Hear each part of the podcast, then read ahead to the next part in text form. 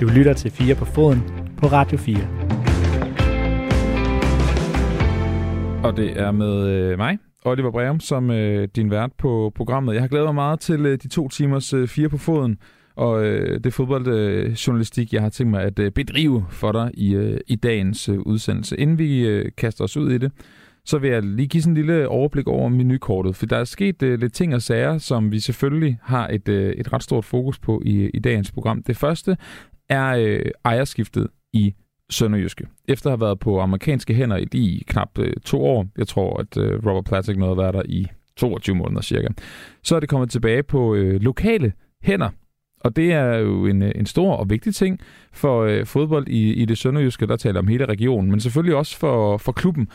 Og det vil jeg meget gerne blive meget klogere på. Også gerne kigge lidt tilbage på, på den for, foregående ejer, og, øh, men selvfølgelig også kigge fremad. Og øh, det gør jeg med en af de nye øh, ejere, nemlig Søren Davidsen.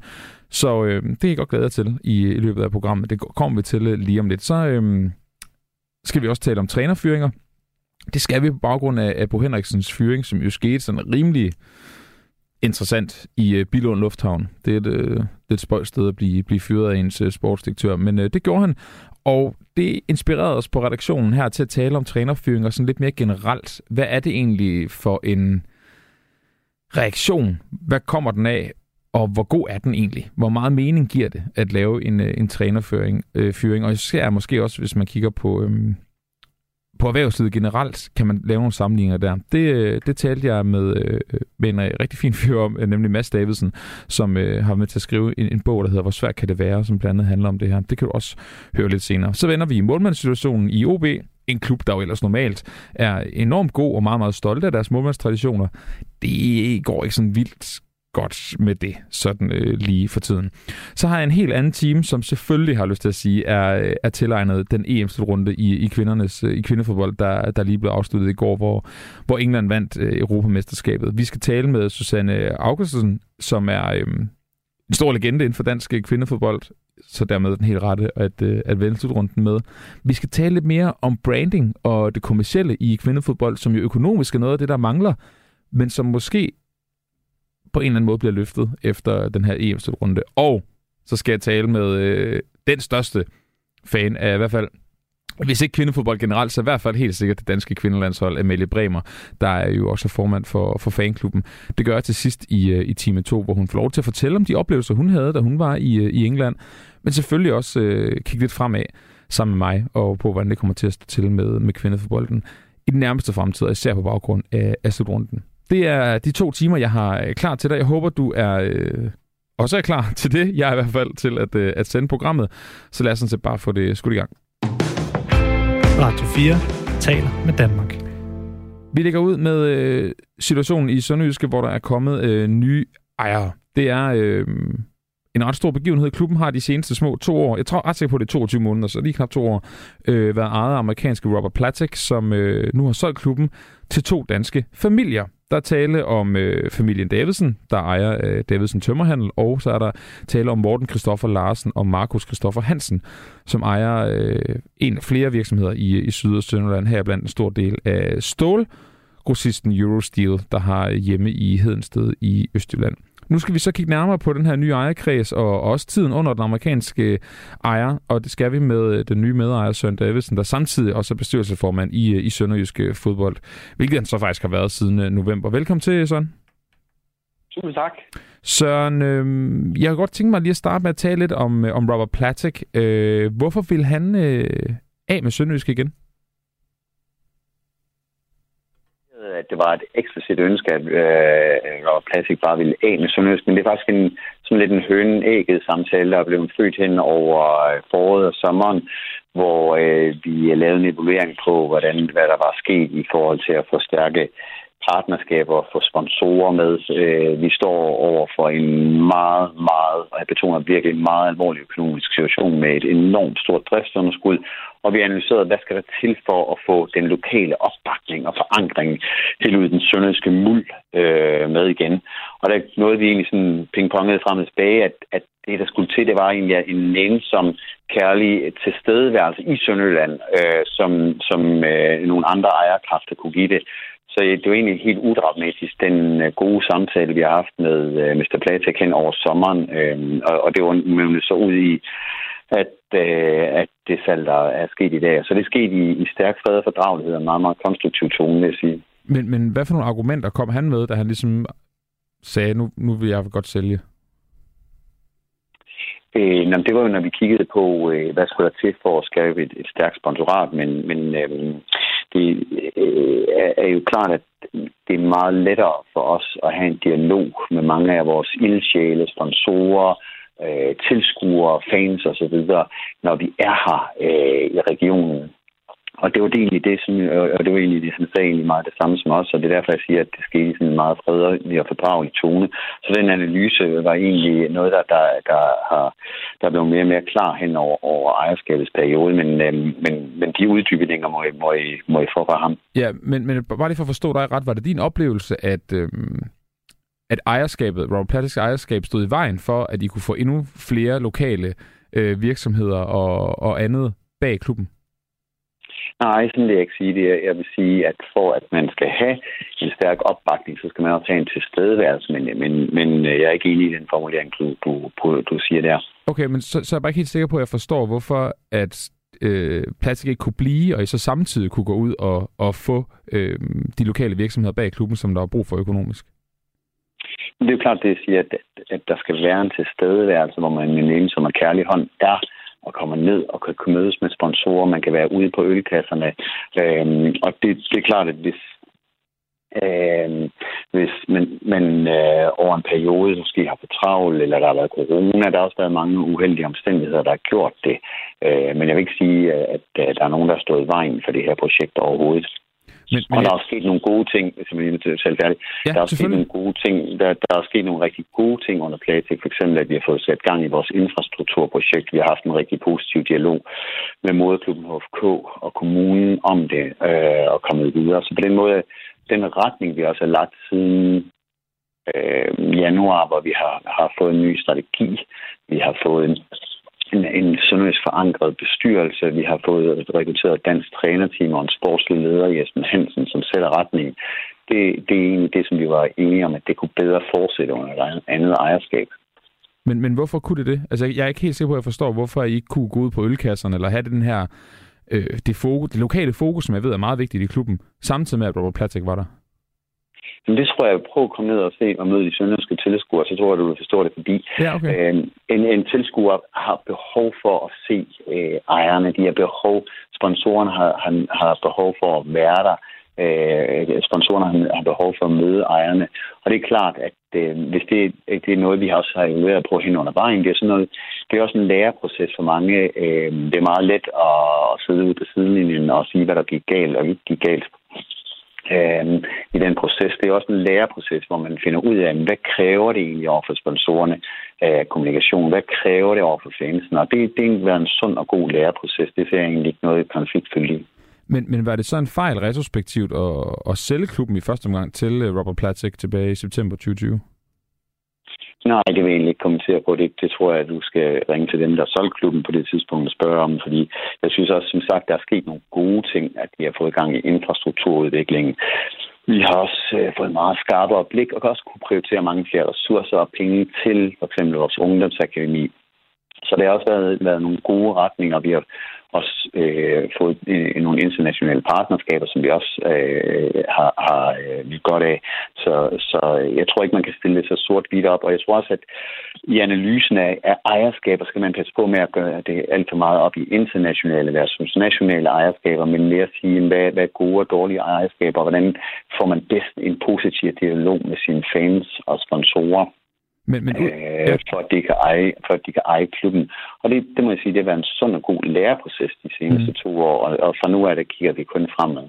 Det forstår jeg også godt, men jeg tænker bare ud fra, jeg kan jo høre og forstå vigtigheden af, af det lokale øhm, igennem hele klubben, og igennem ejerskabet nu også, men så også igennem investeringer og også frivillighed, øh, ved jeg. Med det i mente, synes du så, altså synes du personligt, at det var en fejl at sælge klubben til, øh, til Robert Platik i sin tid? Det var en rigtig, rigtig god læreproces i, hvordan hvad der i hvert fald kræves for at drive en fodboldklub. Øh, at man skal have fans, man skal være aktivt kommunikere over for fans og sponsorer. det vil jeg svare på, fordi det, det synes jeg egentlig er det, der er det vigtige at, at, at tage fat i. Øh, så det vil jeg sige, at, det der er lært, og det er det, der er det vigtige fremadrettet. Okay, så, så, så ud fra ud fra Platex ejerskab, så har, så har du i klubben lært, at det er vigtigst, at der er nogle lokale øh, endnu stærkere og endnu mere fremtidende i klubben? Ja, bestemt, ja. Ja, okay. Øh, var det ikke noget, I vidste inden? Øh, jeg var ikke bestyrelsesformand på det tidspunkt, så det kan jeg ikke udtale mig om. Øh, øh, så, så, men, øh, men i bagklodskabens ulydige klare lys kan man jo også øh, se, se tilbage på det. Så derfor, at du skal jeg også opfordre til at tage en snak med mm. dem, der, der solgte klubben på det tidspunkt. Ja. Øh, jeg var ikke bestyrelsesformand på det tidspunkt, og det, det tror jeg, jeg gjorde opmærksom på, inden vi gik ind til det 20. Ja, det, det blev du tilbage i, tilbage i november. Men lad os kigge lidt fremad. Så jeg ved faktisk, du har travlt, øh, Søren, men, men øh, jeg håber lige, du har tid til at kigge lidt, lidt fremad med mig, fordi føler du så, at Sønderjysk er bedre stillet nu? Jeg, jeg var inde og læse jeres opslag omkring, øh, omkring ejerskiftet, hvor I jo er meget positive om, omkring især igen det lokale, øh, men også opfordrer til, at, at nu, nu står de lokale og hele regionen jo virkelig sammen omkring, øh, omkring holdet. Øh, er, er I bedre stillet nu i forhold til det? Det synes jeg bestemt, fordi netop hvis man øh, bygger på de her øh, positive læreoplevelser, vi har haft, at der, der vil vi det er ikke to familier, der gør det her øh, for vores egen skyld. Vi gør det virkelig for Sønderjylland og hele Sønderjylland skal eje det her projekt, så vi håber virkelig, at alle Sønderjyske på en måde vil se sig som ejer af klubben fordi vi kommer ud og virkelig skal have alle sønderjyske med. En af vores fire værdier, det er sammenhold. Og hvis vi skal vente den her skude øh, sammen, så er det øh, alle vores ildsjæle af fantastiske frivillige sponsorer og fans, der skal gøre det sammen. Fordi vi, vi driver en økonomisk forretning også, som har været meget, meget udfordret. Og der skal vi stå sammen i Sønderjylland nu, hvis vi vil have et fodboldhold på øverste hylde. Så det kommer vi også til at kommunikere, men det tror jeg faktisk, vi kan gøre, fordi vi har fået lagt en rigtig, rigtig god retning med en sønderjysk forankret bestyrelse, øh, et dansk trænerteam, øh, øh, Esben Hansen som sportsdirektør siden øh, øh, januar. I, øh, I lavede faktisk en organisationsændring tilbage i november. Det var i forbindelse med, at du så også blev, øh, blev bestyrelsesformand. Øh, og der, der var det også et fokus, det her med, at det skulle være endnu mere lokalt forankret, der skulle komme endnu flere lokale investeringer. Er der noget, der har ændret sig i den strategi med det nye ejerskab? Nej, jeg tror, sådan hovedretningen netop det her infrastrukturprojekt, som jeg omtalte før med et fembanersprojekt, hvor vi har et fantastisk samarbejde med Moderklubben HFK og Haderslev Kommune, som har men gennem byrådsbeslutning har allokeret 16 millioner øh, til det her infrastrukturprojekt. Det er en af grundpillerne. Vores strategiske satsning på Ungdomsakademiet, hvor vi vil have en fødekæde af unge spillere, unge sønøder og unge mennesker op til Superliga-truppen, det øh, bliver hovedbestanddelen i den nye retning, som jeg skal se. Så vi kommer til at køre videre med det, jeg har set gennem de, de, øh, øh gennem de sidste halvår. Og det er klart, at hvis man bare lige kigger isoleret og ser, hvor der ikke har været sportslig medvind på cykelstien, og vi rykker ned, jamen, så kan man sige, at den strategi virkede ikke, men vi har faktisk et, et langt sigte med den, den, det engagement, vi går ind i klubben nu. Så jeg er sikker på, at vi, vi får det vendt i, i fællesskab øh, på to-tre år, hvis alle synøder kommer med og støtter, støtter vores projekt. Så, så det, vigtige, det vigtigste ved det her ejerskifte, det er, så vidt jeg kan forstå på det, det er sådan set, at fansene nu også ved og kan føle og kan mærke og kan se, at det er lokalt hele vejen igennem øh, organisationen, og at når I så skal ud og finde øh, flere penge, flere investorer, flere virksomheder osv., så øh, ved de også, at det er med lokale hænder helt fra toppen og ned. Præcis. Og det, og det, du, du formulerer det skarpt og præcis. Tak. Det, der, øh, så, det, så, det, så er jeg fuldstændig enig i. Men det er godt. Det er, det er rart, at I får bekræftet det sidste her, Søren Davidsen. Ved du hvad, tak fordi du, øh, du kunne være med til at øh, sætte på på, øh, på dig som ny, øh, ny medejer. I er, I er to om det, men, øh, men tak for det. Så tak. Og god dag. En god dag. I lige måde. Hej. Radio 4 taler med Danmark. Og vi bliver ved, øh, ved Sønderjyske og det nye øh, ejerskifte. Vi skal nemlig tale med sportsredaktør på Jyske Vestkysten, øh, Jonas Brønd Nielsen. Og Jonas, du skulle gerne være med mig her på en telefon. Velkommen til. Tak skal du have. Jonas, øh, jeg ved ikke, hvor meget du hørte, om, om du hørte noget af mit interview med, med Søren Davidsen, men jeg synes sådan set, det er meget interessant det her med, at, at det virker som om, at, at ejerskiftet primært bare handler om, at øh, man ikke kunne lide, og når jeg siger man, mener jeg nærmest Sønderjy, Sønderjylland som region, at det var en amerikaner, der sad i spidsen. Øh, ja, altså, hvad, hvad, hvad, hvad kan man sige? Det, øh, om, om, de kunne, om de kunne lide ham, eller det var en amerikaner. I hvert fald så har det jo altid øh, det været et lidt mærkeligt match i hvert fald, at lige mm. præcis Sønderjyske skulle, skulle have en amerikansk ejer. Øh, men men, men, øh, men det, det, jeg tror, det er gået op for, for, for alle parter sådan, så småt, at, at, det var, at det ikke var optimalt, at, at man havde en ejer, der for eksempel aldrig, aldrig var der. Men, men ja, noget af det, som, øh, som jeg blev fast i med, med snakken med Søren Davidsen, og også det, som klubben jo selv skriver nu, det er, at de, de lægger enormt meget vægt på de lokale hænder, fordi det er det, det er kommet på nu, og de lægger enormt meget, de nærmest appellerer til, at endnu flere lokale hænder og virksomheder kommer og, og støtter øh, op om, om klubben. Jeg kan ikke forstå, hvorfor man ikke kan gøre det, selvom der sidder en amerikansk ejer i klubben.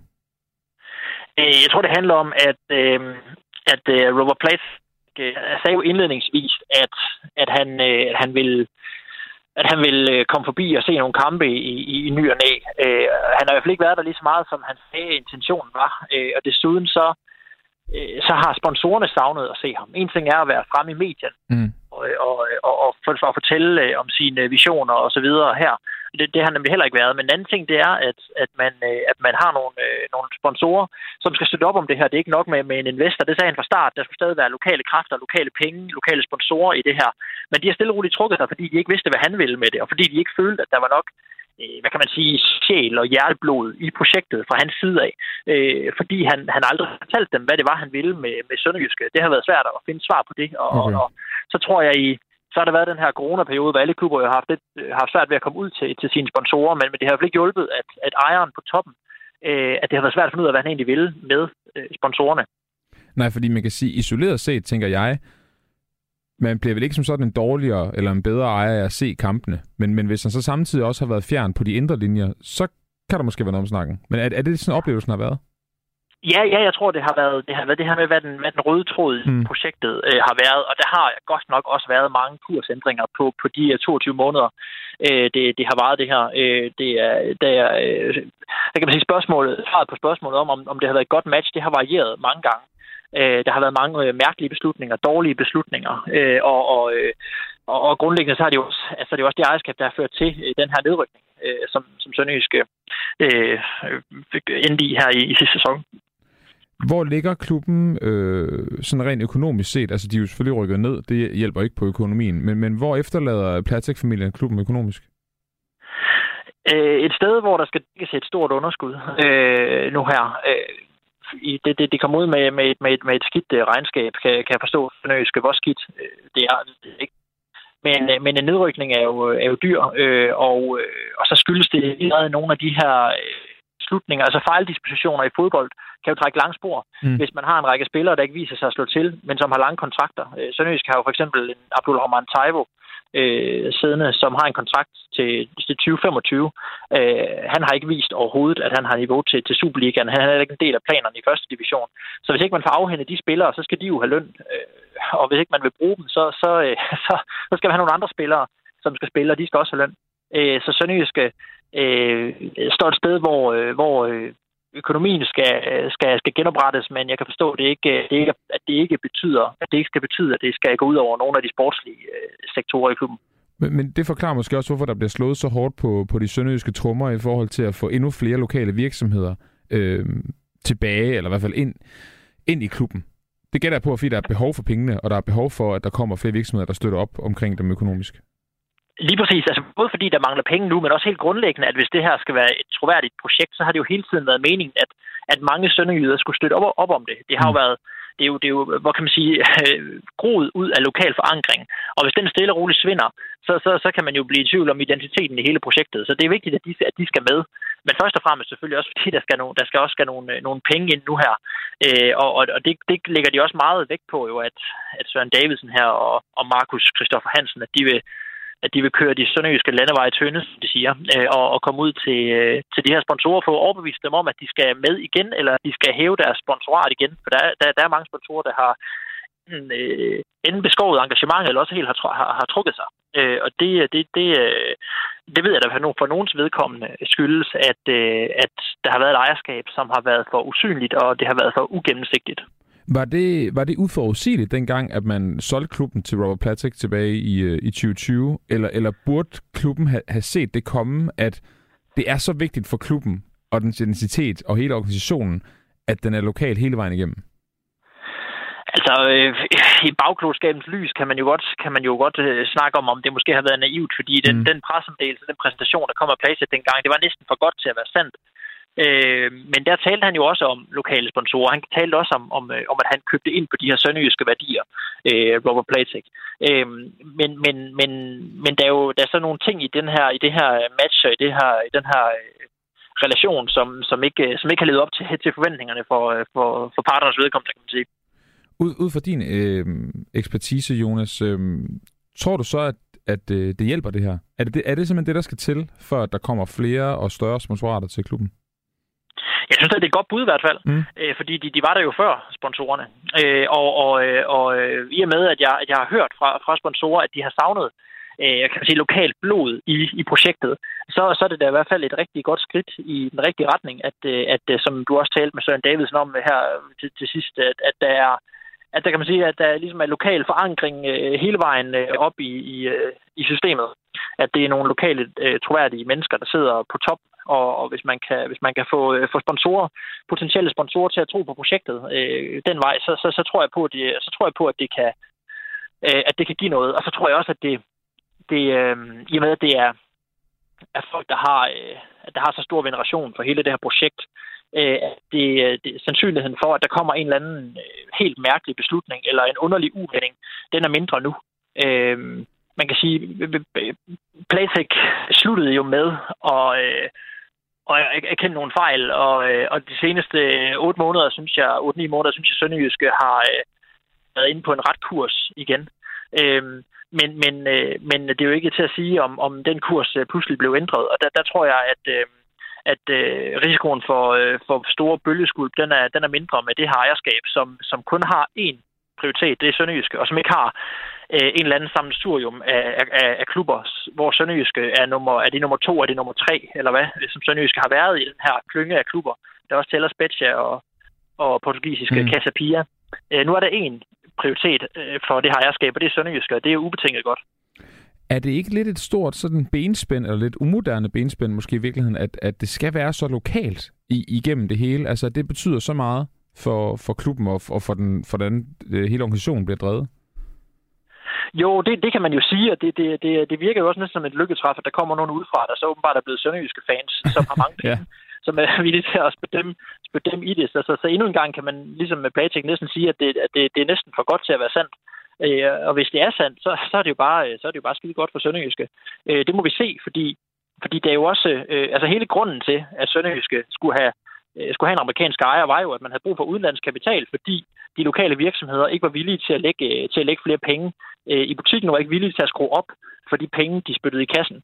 Øh, og, og, og hvis det skal være bedre nu, så kræver det jo, at der er flere penge nu, end der var dengang. Så det skal, det skal øh, Davidsen og, øh, og så øh, familien Christoffer her, øh, Larsen Hansen, jo være villige til at lægge øh, flere penge end dengang. Ellers så lykkes det her projekt jo ikke. Ja, øh, og det, det man kan sige, det er, at de to er jo faktisk fra Østjylland, eller deres, øh, deres virksomhed, uh-huh. Eurostil, ligger, ligger i Hedensted jo. Øhm, men, men, men det er bedre, tænker du, end en amerikaner? Ja, altså som, som jeg forstår det, nu har jeg talt med, med, med Markus Kristoffer Hansen i dag, øh, som fortæller, at de simpelthen er blevet sønderjyske fans, øh, okay. de her to, for, for en 10 år siden.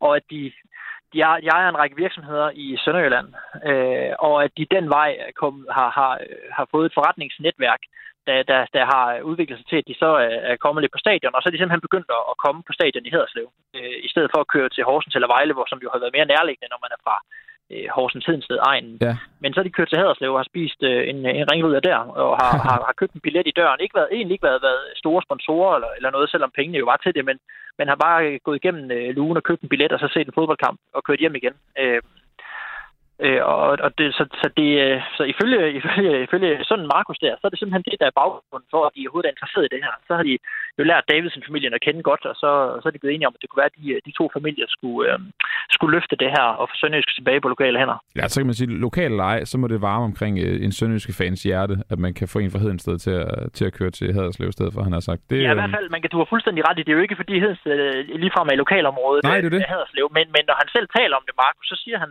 lokale hænder.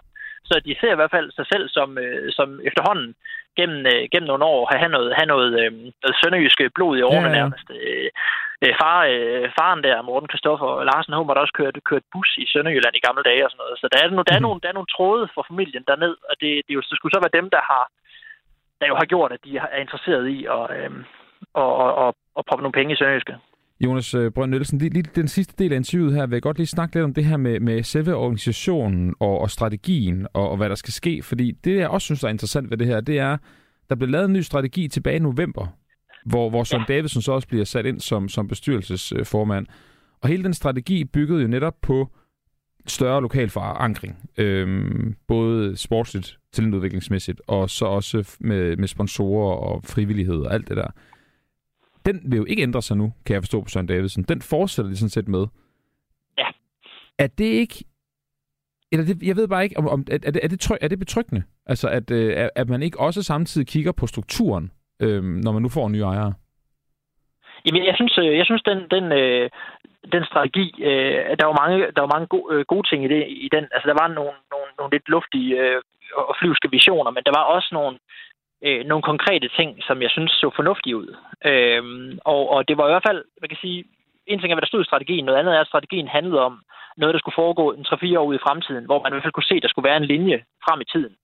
Øh, og, og, og, og det er jo også værd at bemærke, at det er jo ikke mere nye ejere, end at en af de nye, Søren Davidsen, var med til at lave den her strategi, og har været en af hovedmændene bag den som bestyrelsesformand. Så det er jo en mand, som, som allerede øh, kender klubben øh, godt øh, også, også indefra og oppefra.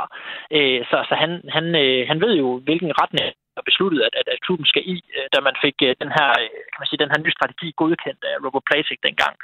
Øh, så, så det er, så det er i forhold til, jeg tror, det, jeg tror hvis man kan, man kan tale om det, så altså et ejerskifte er jo altid risiko for, at der så kommer nogle, øh, kommer lidt noget, noget, noget uro, og der skal rykkes op i nogle ting, og, og, og måske rykker der nogle folk ud, og andre skal ind, men, men jeg tror, at det her ejerskifte har der potentiale til at blive så blidt et ejerskifte, som det nu kan blive, øh, fordi det allerede er folk, der, at halvdelen af ejerne, den her Davidson-familie, kender klubben så godt, og, og, og man, øh, øh, noget af det her, man, man altid er i tvivl om, når der kommer udenlandske ejere, det er jo, hvad ved de egentlig med klubben, og hvad er deres tanker med den? Og, og der er i hvert fald ikke nogen tvivl om, hvad Davidsen vil med, med, med Sønderjyske. Det er jo, det, det der, der er i hvert fald ikke nogen øh, bagtanker der, øh, fordi de, de har jo i hvert fald vist gennem rigtig mange år, at de er villige til at, til at lægge nogle penge i Sønderjyske, og egentlig er interesseret i, at Sønderjylland har et øh, godt Superliga-hold. Så tror, tror du i virkeligheden, der er et mål om, at man på kort bane ikke rigtig kan mærke nogen forskel? Ja, og, og det er noget, det jeg også spurgte øh, Søren Davidsen om i dag, da jeg talte med ham, det var om, om det her øh, transfervindue i januar, om det var et billede på, hvordan det skal køre fremover. Og der sagde han ganske klart, ja, det er det. Den stil, man har, har lagt med den her nye strategi, øh, det, det, det er meningen, at altså, øh, spillerne skal udvælges på samme måde. Der skal være en balance imellem unge spillere og etablerede spillere, som Emil Berggren og Troels Kløve, der kan gøre en forskel på holdet, og, og staben bliver den samme omkring holdet, og en sportsdirektør, Esben Hansen, som, altså de her, de her folk, der lige nu siden årsskiftet har, har fået Sønderjyske tilbage på, på, på sporet. Et spor, der lige nu øh, øh, ligner, at man, at man kan vende tilbage til Superligaen. Jeg tror på, at de ting, øh, de, øh, de forbliver sådan. Jeg tror ikke, at det her ejerskab kommer til at, at ændre nogle ting øh, nede på, på, øh, hvad kan man sige, på niveauet på banen og omkring banen. Øh, der er øh, tonerne, at, at de ting skal fortsætte præcis, som man har gjort her de seneste 8-9 måneder. Jonas Brønd Nielsen, så må vi kigge lidt øh, mere på den øh, længere bane, men det tænker vi kan gøre, når de lige har fået en chance for at sidde der. Der er jo lidt, øh, lidt færre penge i den her pengetank nu, end der i hvert fald har været tidligere, men det tænker vi kan gemme til, til et andet snak, så for, for nu vil jeg gerne sige tak, fordi du var med. Jamen, selv tak. Sportsredaktør, altså Jonas Brønd Nielsen, ved, eller på Jyske Vestkysten. Og nu øh, lægger vi Sønderjyske ned for nu, og så går vi videre til dagens andet tema. Radio 4 taler med Danmark. Nu skal vi øh, tale om trænerføringer, og om, om hvorvidt det, det egentlig virker. Det skal vi ud fra, øh, hvad skal man sige, det eksempel, vi har med øh, Bo Henriksen. Det blev til øh, fire kampe her i den nye sæson, før at Bo Henriksen blev kaldt til side. Altså faktisk i Billund Lufthavn, efter øh, at de røg videre øh, i Europa mod, øh, mod det kyberotiske hold, de mødte der. Jamen så kunne øh, FC Midtlands direktør Claus Steinlein altså fortælle Bo Henriksen, at han var fyret som cheftræner for, for klubben. Og det sker på trods af to europæiske gruppespil, en pokaltitel og et pointsnit på 1,94 point per, per Superliga-kamp. Så led, hvad skal man sige, jamen, udviklingen i spillestilen og udtrykket, som det blev sagt, ikke op til ledelsens forventninger. Og Bo Henriksen nåede altså kun dermed lidt over et år i, i chefstrænerstolen på, på den jyske hede. Og nu øh, følger medierne og bookmakerne så spændt i, øh, med i, hvem, øh, hvem der skal tage over for, øh, for Bo Henriksen i Superliga-klubben. Men øh, det vi gerne vil diskutere i dag, det er om hvorvidt det giver mening at fyre en træner, og måske også lidt om, om måden, man gør det på. Og, øhm, og det skal vi tale med øh, Mads Davidsen om. Han er tidligere assistent for, for trænerlegenden Søren Jørgen Eriksson, og øh, har siden været sportsdirektør i, i Shanghai, hvor han var med til at hente den brasilianske superstjerne Hulk til klubben. Det er jo en, øh, en ret fin signing. Nå, men udover det, så er han også forfatter til bogen øh, Hvor svært kan det være? Der skal bidrage til en mere øh, strategisk bevidst fodboldbranche og et mere underholdende fodboldunivers med debatter, der stikker dybere end øh, en umiddelbar udsagn, som for eksempel trænerføringer.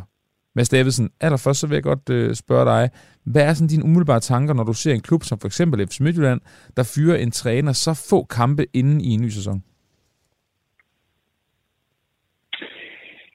Ja, det er svært for mig at gå ind i, i alt for konkrete cases, for der mm. er jo ikke noget insight-viden. Øh, der er jeg ligesom dig, der kigger jeg udefra ind. Men, men, men sådan mere grundlæggende kan man sige, at hvis du fyrer en træner efter fire kampe, så hænger der jo selvfølgelig noget øh, fast fra, fra sidste sæson. Så, så det er selvfølgelig formentlig en beslutning, der har været også diskuteret i sommerpausen, og, og, og, så, så har man måske forsøgt at tro på kontinuitet i det her tilfælde, og så har man så fundet ud af ret hurtigt, at øh, det, det virkede ikke det, man ønskede at, at se, og derfor har man så truffet, truffet sådan en beslutning. Når man, når man træffer fyringen på den her måde, det er måske lidt kontrafaktisk og lidt retrospektivt, men ville det så ikke have været bedre bare at have taget den, inden sæsonen begyndte? Jo, det, det, det kan jeg jo altid sige, men de har jo helt sikkert deres deres grunde, og i, i tilfælde af Matthew Benhams øh, ejerskab jo også deres analyser. Så, så der kan jo sagtens have været nogle tegn. Det kan have været i træningskamp, det kan have været i nogle møder i preseason, hvor man måske fik nedskrevet de ændringer, man gerne så i spillestilen, og det kan også rent faktisk være, at, at man har ude på træningsbanen i, i metodikken været ude og forsøge at træne de her ting og øve holdet i det. Men så er det simpelthen bare ikke kommet godt nok ud til spillerne. Og derfor tror ledelsen, så er det bedre, at, at en anden øh, overtager. Men, men jo, altså, det er selvfølgelig klart, hvis du kigger på det fra, fra en ny træners perspektiv, så vil det selvfølgelig være en fordel at have en preseason af det andet lige. Du har jo, øh, som jeg lige nævnte før, også øh, kigget på de mere sportslige konsekvenser af en, af en trænerføring i den bog, der hedder Hvor svært kan det være? Kan du ikke prøve at øh, sætte nogle ord på, hvilken effekt det kan have at, øh, at fyre en træner, både på den lidt korte og også måske lidt længere bane? Jo, trænerfyringer er jo sådan en af fodboldbranchens øh, helt store øh, hvad skal vi sige, tools. Øh, altså det er simpelthen det værktøj, man trækker frem hver gang man, man føler et behov for en ændring, man, man, man måske emotionelt er en lille smule påvirket af en dårlig periode, eller man simpelthen føler øh, et pres øh, udefra. Det er det, som min, øh, min medforfatter i bogen, Dan Hammer, kalder branchens stress, stressfaktorer. Øh, og de de, de presser en ledelse, de presser en fodboldledelse, medier, fans osv. til nogle gange at træffe knap så rationelle øh, beslutninger. Og når fodboldbranchens øh, klubberne simpelthen er bruger simpelthen nogle, hvad, hvad vi i bogen kalder forældede modeller. Øh, måden klubben er ledet på, er ofte drevet ret meget af cheftræneren. Han har, han har ret meget indflydelse på, hvordan holdet spiller. Han har selvfølgelig indflydelse på, hvem der spiller han har indflydelse på, hvem der træner, og i, nu bruger jeg ordet værste, men i værste tilfælde har han også rigtig meget indflydelse på, hvad for nogle spillere man sælger og køber. Så alt andet lige, så er han en ret, ret vigtig figur, øh, en, en cheftræner. Og øh, de nyeste tal fra UEFA, som vi også henviser til i vores bog, er jo, at en, cheftræner globalt set sidder mellem 14 og 16 måneder. Så 14 måneder i de værste tilfælde, og 16 måneder i, i de bedste, han har sagt, øh, på tværs af, af alle ligaer. Øh, I Danmark er der omkring 17 måneder, lige omkring 17-18 måneder, gennemsnitlig Superliga-trænersid. Og det er selvfølgelig utrolig kort i forhold til, hvis du skal rent faktisk øh, forbinde en klub med kontinuitet, så er det selvfølgelig et problem, at du tager en person ud hver 17 måned, som reelt set styrer rigtig, rigtig mange dele af klubben. Uh, så på den måde kan man sige, at, at bliver det her tilfælde er det så Bo, øh, du spørger ikke til, mm. bliver han jo bare en del af, af det game, som, som er ongoing, at de simpelthen bruger det her værktøj som deres eneste værktøj, når der er problemer. Når, øhm, eller kan du komme, hvad, hvad er sådan den første sådan, konsekvens på kort sigt sportsligt, når man, når man fyrer en træner?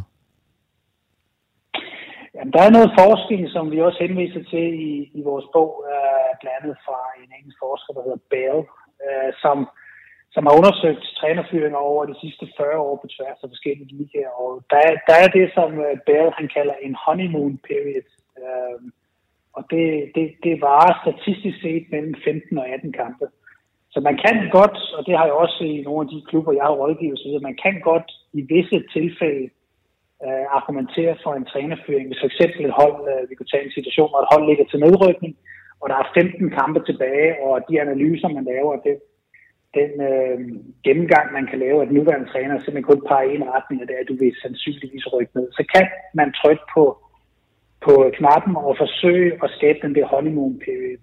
Fordi det, der sker, er, at der kommer en ny stemme i form af en ny træner. Der kommer en ny energi, fordi der kommer nogle nye træningsøvelser. Der, der er måske nogle spillere, der er blevet vraget, eller, eller decideret har været uvenner med den daværende træner, som får en ny chance. Og derfor ser man statistisk set, at holdet præsterer bedre, for simpelthen bedre resultater i de første 15-18 kampe. Så det, det kan der godt være en kortsigtet effekt ved. Uh, langsigtet er der ingen evidens for, at en fodboldklub forbedrer sig over tid ved at fyre en cheftræner og skifte ham til en anden. Hvorfor så gøre det? Er det det pres, du talte om før?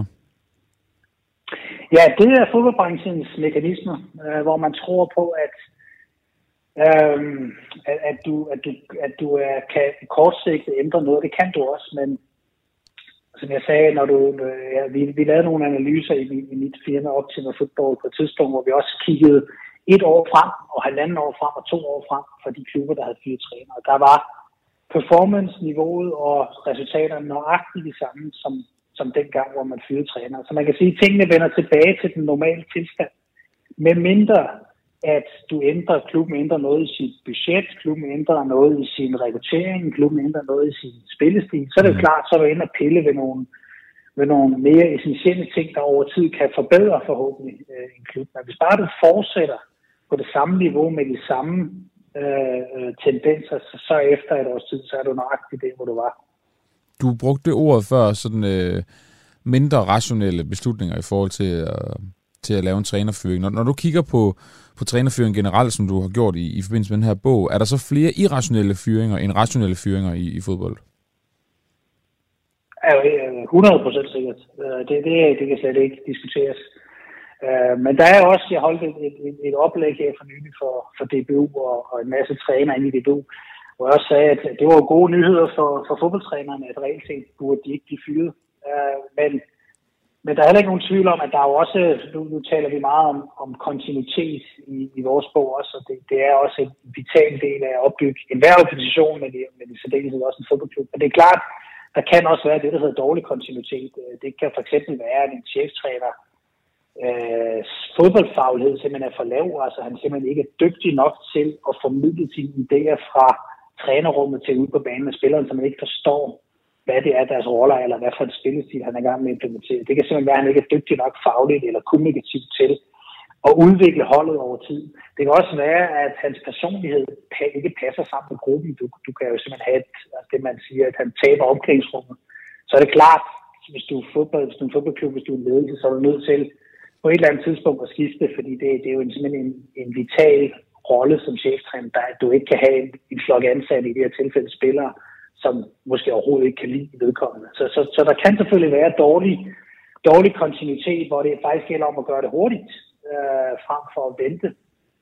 Øh, det, det, det, det kan sagtens, men, men som grundlæggende de analyser, jeg har været med til at lave, der ser vi jo den samme effekt gang på gang, at man fyrer træner, fordi man tror, at man kan vinde nogle flere kampe med, med en anden træner. Øh, med nøjagtigt det samme budget og nøjagtigt det samme opsætning, og det øh, er der som sagt intet øh, evidens for. Hvad er grunden til, at de sker, de her meget øh, irrationelle fyringer? Er, er, det, er det dårlig ledelse, eller, eller, eller hvad er det, der mangler, før man ligesom har overblikket til at sige, det er, ikke, det er måske ikke det øh, værktøj, vi skal tage op af kassen? Fodboldledelser generelt mangler fodbold know-how. Det, det har været også været en af mine kæpheste de sidste, de sidste mange år. Det er også derfor, jeg har oprettet et, et firma, der rådgiver fodboldklubber. Det er også fordi, jeg har set et, jeg så et, et hul i markedet, hvis man mm. kan sige det, at, at, at de, hvis du kigger på de fleste bestyrelser i dag, øh, hvis du gennemgår hver enkelt person, så, så er der ikke rigtig meget fodbold-know-how i de bestyrelser. Det vil jo sige, at de skal sidde i sidste ende og træffe nogle beslutninger, formentlig selvfølgelig øh, på, på henvisning fra en, fra en CEO eller en sportsdirektør, der, der alt andet lige nok har en eller anden form for fodbolderfaring, men, men alligevel sidder der nogle mennesker, der skal træffe nogle ret afgørende beslutninger om, om noget, de reelt ikke ved ret meget om. Øh, og det andet er, at mange af dem er, er fans, for at sige det lige ud, så de lever emotionelt med i kampene. Øh, de, de, de er drevet af det der søndag til søndag fænomen, hvor du, hvor du lever under for, at du er glad, hvis du vandt om mandagen, og du er sur om mandagen, hvis du tabte. Øh, og det er jo det er simpelthen bare blevet sådan en, en normativ reaktion i branchen, at du at, at, at når du er blevet sur for mange gange, så skal der ske noget. Det, det har jeg hørt utrolig mange gange fra fodboldklubber. Vi er nødt til at gøre noget. Ja. Og det er egentlig meget godt tegn på formentlig øh, den, den lidt lave fodbold-know-how, at, at, at, at du er nødt til at formulere dig på den måde, at du er nødt til at gøre noget. Det, det tror jeg ikke, de siger inde på Esplanaden i Mærsk eller, eller i Carlsberg. Hvis de har et dårligt kvartalregnskab, så, så tror jeg ikke, de siger, at de må gøre noget. Så tror jeg, de har en klar plan om, hvis de skal ændre noget. Det, det er måske det her tilfælde, øh, det der er problemet lige præcis i fodboldbranchen. Nu, øh, nu, nu er jeg helt med på, at du ikke øh, kan, kan gå konkret ned i Bo Henriksen fyring, men alligevel vil jeg godt tænke mig at høre, hvad du sådan tænker mere generelt, når du hører de her formuleringer omkring, at udviklingen i spillestilen og udtrykket ikke led op til ledelsens forventninger, og derfor fyrer man ham. Altså, hvad, hvad, hvad tænker du om, om de formuleringer i forbindelse med en, øh, med en trænerfyring? Det tyder jo på, at der er lavet øh, nogle analyser, og, og der løbende selvfølgelig har været en, en, en analyse af holdets udvikling. Og det er klart, øh, hvis, hvis, hvis det ikke, øh, det, det er jo også selv øh, de steder, jeg har været, øh, hvor vi er, hvor senest jeg har været sportsdirektør og teknisk direktør, det er jo det samme, vi laver. Altså, vi, vi, vi beskriver, hvordan vi skal spille, vi beskriver, hvordan vi skal træne, hvordan vi skal rekruttere, og så forsøger vi efter bedste øh, evne at måle det løbende. Øh, det kan man både gøre objektivt øh, med nogle data, og så kan man selvfølgelig gøre det subjektivt via, hvad ens øjne ser. Og der, øh, og der, der, der er man jo nødt til at sætte en eller anden form for KPI, en eller anden form for indeks, som holdet skal præstere op til, eller op imod, eller hen imod. Og det er klart, at hvis den kurve øh, tegner den forkerte retning, så er det jo det, du beskriver der, så er det måske det, der i det her tilfælde, man ligesom har sagt, okay, kurven bliver ved med at gå den forkerte retning, vi er nødt til at handle nu. Og så lige til sidst, Mads, øh, Mads Davidsen, i forhold til hele snakken her om trænerfyringer, hvad, hvad tror du, der skal til, hvis vi skal se færre fyringer øhm, og, og, og omvendt lidt længere ansættelser af trænerne? Jamen, så skal klubberne udvikle nogle bedre klubmodeller, hvor træneren øh, ikke er lige så vigtig. Øh, og det, det var også interessant, at jeg holdt et, et oplæg for en fodboldtræner og fortalte dem, at de skal ikke være så vigtige mere.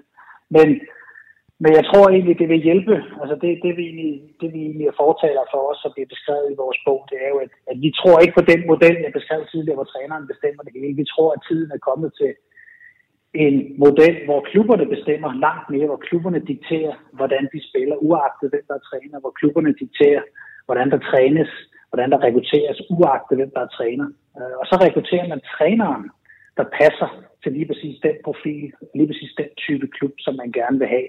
Og derfor arbejder man på den måde, så vil du formentlig se færre trænerfyringer, fordi der vil være et bedre match, og der vil også være mindre pres på træneren, fordi i sidste ende så er det jo klubbens strategi. Det er ikke trænerens strategi. Han er sådan set bare ansat til at udføre den i praksis. Øh, så det er jo, det er jo en måde, fodboldbranchen øh, langsomt øh, er nødt til at forbedre sig. Så det vil sige, hvis nu for eksempel vi har en, en klub, der gerne vil skifte spillestil, så er det ikke nødvendigvis træner, man skifter ud i, så laver man simpelthen en ny strategi. Det, øh, det er jo det, jeg også har.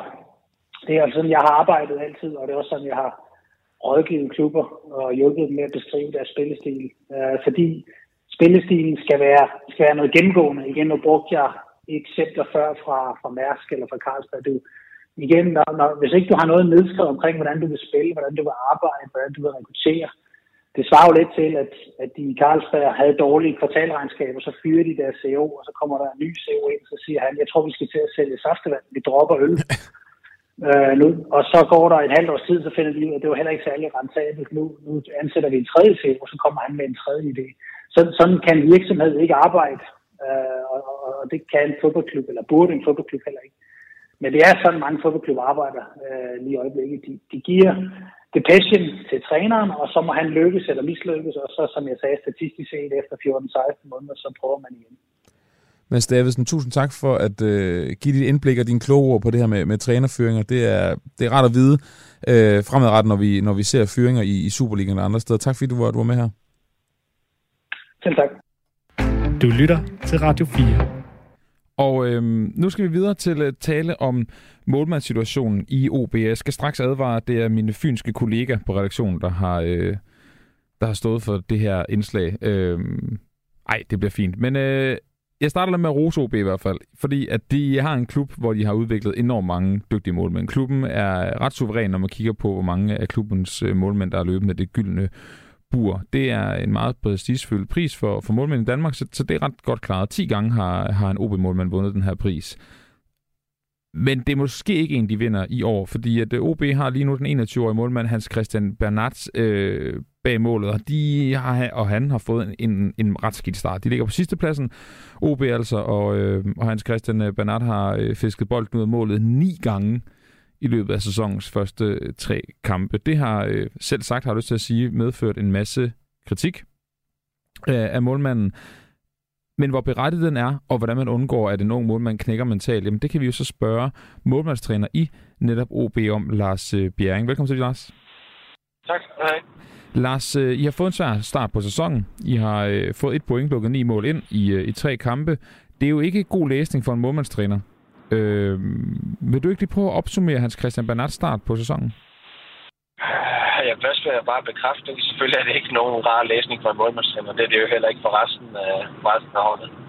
Øh, jamen, øh, jeg synes, at øh, HC han har haft en lidt blandet start, hvor jeg både har set øh, nogle ting, som, øh, som ligger inden for den kurve, vi gerne vil have i forhold til udviklingen, at han skal lægge på sit spil.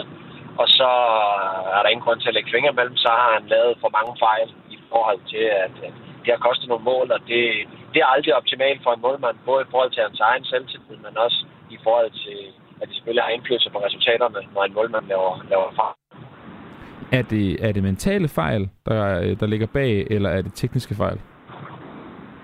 Jeg, prøver, prøver, jeg kunne ikke lige høre det Nej, først. det er okay, det er helt okay. Nej, jeg spørger bare, om, om, det, om det er en mentale fejl, han laver, øh, der gør, han, han laver de her fejl, eller er det nogle tekniske ting i hans, i hans spil?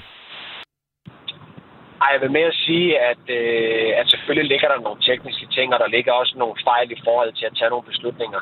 Og så er det jo klart, at når man, når man så bliver en lille smule øh, mentalt ramt, og det, det, det er en øh, udsat post at være målmand, fordi laver man en fejl, jamen, så er der stor chance for, at det koster et mål.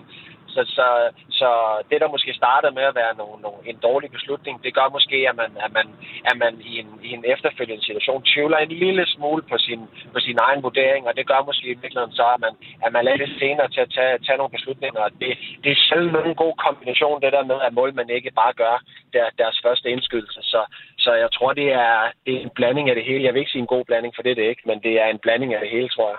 Du, øh, nu kalder jeg ham også HC. Det synes jeg er lidt hyggeligt, når, når, når du gør det. Det håber, det håber jeg er okay, Lars. Ja, øhm, det er okay. Jeg tror, alle kalder ham HC. Jamen, det er godt. Så gør jeg også det.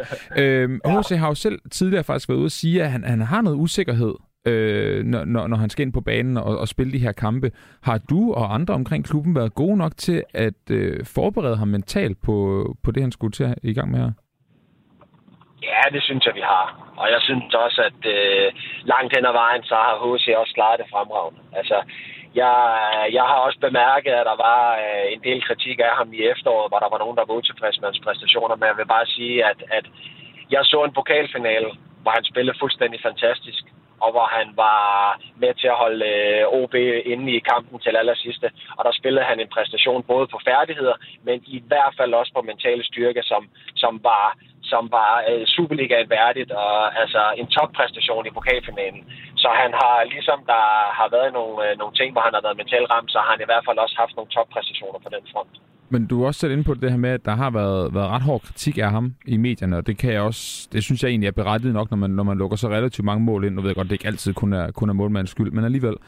Øh, når man så blander det med, med, at han siger, at han selv har noget usikkerhed, altså skal man så ikke være ekstra opmærksom på netop hans mentale forberedelse, og det, ikke, altså det kan jo hurtigt blive en ond spiral? Jo, men jeg tror simpelthen også nogle gange, at hvis man, øh, hvis man står af en ung mand og er en pressesituation, og man får øh, det samme spørgsmål 10 gange, så kan man måske godt være tilbøjelig til at ende med at sige, ah, at det kan da godt være, at jeg er lidt, når jeg går ind på banen. Jeg tror langt de fleste fodboldspillere, langt de fleste målmænd, de har en eller anden grad, de har en eller anden grad af, at, at der, er, der er noget summen i maven, og det har HC helt sikkert også haft. Og øh, så bliver det måske bare forstærket lidt, når man så også har, øh, har nogle præstationer, som, som man ikke er helt tilfreds med. Så, så vi, vi har vi har gjort alt, hvad vi kunne for at hjælpe HC, og han har gjort alt, hvad han kunne selv. Og jeg køber ikke præmissen om, at det nødvendigvis er, er det, der er årsagen. Nogle gange, så, så er det bare sådan, at så, så kommer målmænd bare ind i, i, en, i en ond spiral, og altså, der er jo også eksempler på allerhøjeste niveau. Altså, jeg vil sige sådan, at øh, der var, der var en målmand i Liverpool på et tidspunkt, der spillede en Champions League-finale, og det må man jo sige var allerhøjeste niveau. Jeg er ikke sikker på, at han nogensinde er blevet den samme målmand igen. Altså, Nej, Karius tænker du på der, ja. Ja, lige præcis. Det var mere for, at det ikke skulle blive sådan så personbordet. Det var mere bare for at sige, at det sker altså også på allerhøjeste niveau, at der er nogen, som, som bliver ramt mentalt i nogle ting og laver nogle fejl. Og det er bare hårdt at lave fejl. Altså, øh, og altså, der, der er bare nogle eksempler på, altså Robert Green fra England lavede en, en stor fejl øh, til England under, jeg tror det var VM eller EM, altså, hvor, hvor, hvor, hvor det også ramte ham rigtig hårdt. Så det sker jo rundt omkring jo. Altså, det der bare er, det der er bare vigtigt, det er, hvordan man bouncer back her. Altså, hvordan kommer man tilbage fra det her, ikke? Altså, og det er også det, der er vigtigt for HC nu. Det er også derfor, jeg registrerer selvfølgelig, der har været noget kritik af ham, men i sidste ende, er det jo ikke det, der er vigtigt for HC eller for mig, om der er nogen andre, der kritiserer ham. Det, der er vigtigt, det er, at vi har lagt en plan for ham, og så forsøger vi at følge den plan. Og selvfølgelig er det ikke en del af planen, at man skal lave fejl, men vi ved også, at det er præmissen, og det har vi forsøgt at håndtere hele tiden, og det har vi også gjort indtil det sidste her. Altså, det, indtil sidste kamp har vi også øh, forsøgt at håndtere det. Altså. Hvordan, øh, hvad, hvad gør du som målmandstræner i sådan en situation? Altså, er, er der noget, du har et særligt fokus på i forhold til, øh, til træning, og, og, og hvordan du ligesom er omkring ham? Øh, jamen, jeg har en meget faglig tilgang til træningen. Altså, netop for, at øh, der er selvfølgelig nogle mentale ting, som, som spiller ind, men, men omvendt, så er, så er de fleste af de opgaver, han har, det er, jo, det er jo nogle fysiske opgaver, han skal udføre. Så det der med at være godt forberedt hele vejen rundt, det vil sige, jamen, have den bedste mulighed, altså have den bedste position at tage sine beslutninger ud fra, og Øh, altså, vi kan sagtens blive sådan nærmest helt konkrete i forhold til, til det mål, det første mål, som FC Midtjylland scorede i weekenden. Altså, noget af det, som når vi, når I, når vi evaluerer kampen efterfølgende, jamen, så, så er det ikke så interessant for mig, om det, om det er en fejl eller ikke er en fejl. Det, der er interessant, det er at evaluere, jamen, den startposition, du har, er den god? Er den beslutning, du ender med at tage? Det sted på banen, hvor, hvor aktionen ender med at være, er det risikoen værd at gå derfra altså mod det, du har, det, du har mulighed for at tabe. Så, så, så, så det er det plan, jeg forsøger at bringe det ned på. Altså, fordi at, at, at målmænd, der er på det her niveau, jeg ved godt, der er meget kritik af HC lige nu, men jeg vil bare sige, vi glemmer bare lige, at der er kun 12 målmænd, der spiller i Superligaen. Vi hører aldrig nogensinde om de øh, flere hundrede målmænd, som ikke var dygtige nok til at komme i Superligaen. Det skal man bare lige huske, når man kritiserer dem, der spiller. Så der, der er en grund til, at det er der. Det er, fordi de er dygtige målmænd, og det er HC også. Og selvfølgelig har noget af kritikken været berettiget, men han har også et, et, et, et, et højt niveau. Altså, for ellers så var han der ikke. Det er jo ikke sådan, at han har fået en gave og bare blevet sat ind på målet. Han er der, fordi han har bevist over for os og for klubben, at, at, at han er god nok til at være der. Og så, så lige her til allersidst, vi har kun lige to minutter tilbage, inden, inden der kommer nogle nyheder, så øh, ved jeg, at I har også udlejet jeres normale anden målmand, og i, og i dag går der faktisk rygter i medierne om, at de kigger på at hente en målmand fra, fra tysk fodbold. Øhm, hvordan håndterer du det over for den første målmand, du har lige nu? Øh, for det må jo alligevel fylde på en eller anden måde, at, at I kigger på at skabe noget mere konkurrence på den position, og når han så samtidig har spillet nogle, nogle dårlige kampe. Ja, altså man kan sige, det, det, det, det der er jo vigtigt at sige, det er jo, at der, der er jo, det, er jo, det er jo en klubbeslutning, den slags jo. Jeg ja, vejleder selvfølgelig så godt jeg kan, men det er jo selvfølgelig en klubbeslutning. Og i sidste ende, så min fornemmeste opgave, det er at hjælpe de målmænd, som jeg har. Det man jo tit glemmer, det er jo, at man tror til, at målmandstræneren kun har ansvar for, for første målmand. Han har jo altså også ansvar for de andre målmænd. Så, så det er jo hele tiden en dynamik. Så, så ham, der ikke spiller, ham samler man, for, ham samler man ofte op hver uge, og ligesom uh, har en snak med ham og siger, han er måske skuffet for, han ikke spiller. Ikke? Ikke? Manda har haft en periode, hvor han ikke har spillet, og ham har vi jo forsøgt hele tiden at arbejde med, så han skulle være klar, hvis der var, der blev brug for ham. Og det samme er jo med HC. Altså, der er ikke noget, der kommer til at ændre sig for mig. Det kan sagtens være, at der kommer en ny målmand ind, og, øh, og der sker nogle ting i målmandsgruppen, men, men, men opgaven omkring at optimere for de, målmænd, de tre målmænd, jeg har i truppen, er præcis den samme. Lad os det kan det godt være, at der er forskel på, hvem der spiller. Eller... Lars Bjerring, det, det følger vi spændt med i her på Fire på Foden. Nu vil jeg i hvert fald bare gerne sige tak til dig for at være med til at sætte på på målmandssituationen i øh, OB. Tak for det. Velbekomme. Altså Lars Bjerring, målmandstræner i selvfølgelig netop OB. Og det var uh, det sidste, vi nåede her i uh, første time af Fire på Foden. Anden time, den er totalt og fuldstændig reserveret til EM-slutrunden for kvinder, der blev afsluttet i går i England, hvor at, de engelske kvinder tog slutrunden og øh, titlen. Det øh, vender vi og dækker vi i øh, hele næste time. Glæder dig til det. Nu er det tid til nyheder. Klokken er blevet